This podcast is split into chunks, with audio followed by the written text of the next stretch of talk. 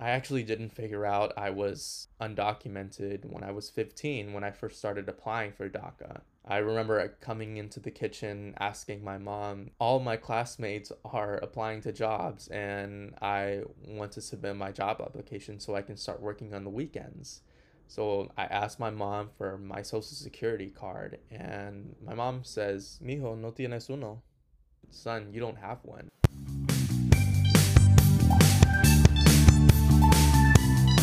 Hi everyone, my name is Alejandro Izaguirre and I'm How to College First Gen's newest co host. I'm so excited to join you all on this journey and learn more about how first generation students and professionals are pursuing and achieving their goals. But before we dive into those stories, I'd love to tell you a little bit about myself and how I got here. My family and I immigrated from Honduras to Houston in 2003. And whenever I first moved here, I saw some of the differences around neighborhoods in Houston. I saw that my neighborhood in Fifth Ward looked completely different from the neighborhoods on the west side.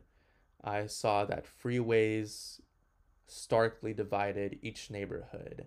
And I noticed that public schools on my side of town look completely different from the ones on the west side of Houston. I think this is whenever I first realized that my new zip code heavily influenced my life trajectory.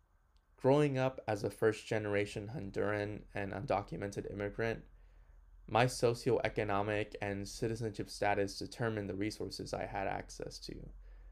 But I didn't really understand what my identity and what my citizenship really meant for me until I started applying to colleges.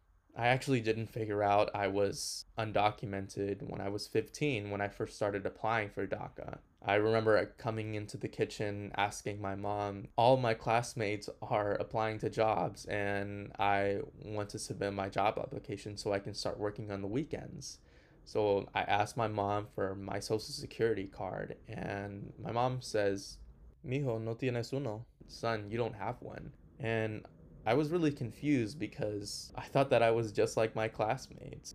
I wanted to do the same things that they were doing, applying to jobs, working on the weekends, but it was different for me. This is whenever I first realized that I was an undocumented immigrant. Although I didn't really understand what that meant whenever I first heard that, I realized how that impacted me when I started applying to colleges. All these forms for financial aid and citizenship status heavily impacted where I was going.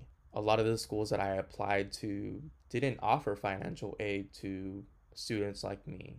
But these barriers didn't prevent me from pursuing my professional and educational goals. Although that there were a lot of obstacles in my way that were completely out of my control, I was privileged enough to participate in programs that served and uplifted underrepresented communities. These opportunities really opened doors for me.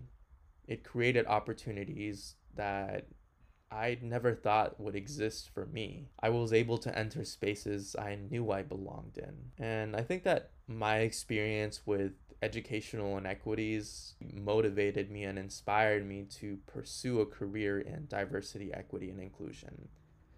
And I really came to understand what these three words, diversity, equity, and inclusion, really mean when I taught at Breakthrough Houston for two summers. I noticed that a lot of the students that I was teaching were experiencing the same inequities I experienced growing up. That really inspired me to study political science at St. Edward's University. For me, this was an opportunity to address a lot of the inequities I experienced growing up, but also the inequities that my neighbors experienced growing up, that my classmates experienced growing up, and my students at Breakthrough. So, in my freshman year of college, I had my first internship in the Texas House of Representatives. It was a very overwhelming experience because this was my first time working in politics. I didn't really understand a lot of what was going on because it took a lot of time for me to wrap my head around that I was even in this space. I never thought that someone like me, an undocumented immigrant would even be allowed to work here. But in my internship, I was really grateful to identify my passion for education policy and creating policies and initiatives that address the educational inequities a lot of immigrant students and students from underrepresented backgrounds experience. After working at the Texas House of Representatives, I wanted to explore my interests and policies at other levels of government and at other sectors of the policy world. I was able to intern for the mayor of Austin um, and really understand how educational equity is put into practice and how these programs are actually implemented from the ground up. But one of the most significant parts of my undergraduate experience was working at the US House of Representatives for Congresswoman Sheila Jackson Lee.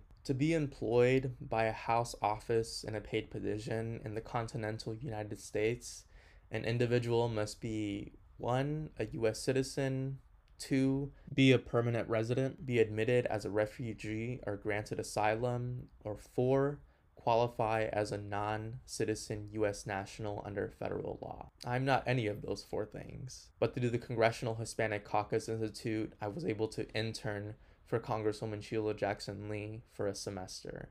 That experience was like no other. I was surrounded by individuals who were passionate about policy issues that impacted individuals across the US. I worked on projects that directly impacted people in my neighborhood. After my time in Congress, I joined the policy team at Raise Your Hand Texas. They are a nonprofit that advocates for policy issues that directly impact public school students across Texas. One of the biggest policy issues my team handled was securing the $16.7 billion in federal stimulus to public schools. We created advocacy campaigns, we lobbied at state representative and senator's office, and towards the end of the session, we achieved our goal. Now that I graduated as a first generation college student, I'm also taking on the responsibility of being a first generation professional. But despite the obstacles I may face, I'm grateful to have peers, mentors, and colleagues who I can lean on and ask for advice. I'm also grateful to share this space and learn with you about the challenges, but also the beauty in being a first generation student and a first generation professional. I'm excited for the coming months and my time here at How to College First Gen to learn from individuals' narratives and experiences and take away meaningful lessons that will help you and I moving forward as we figure out how to navigate, pursue, and achieve our goals. Thank you all for listening to my story. I'm so excited for the time that we spend together, and I'll see you on my first episode.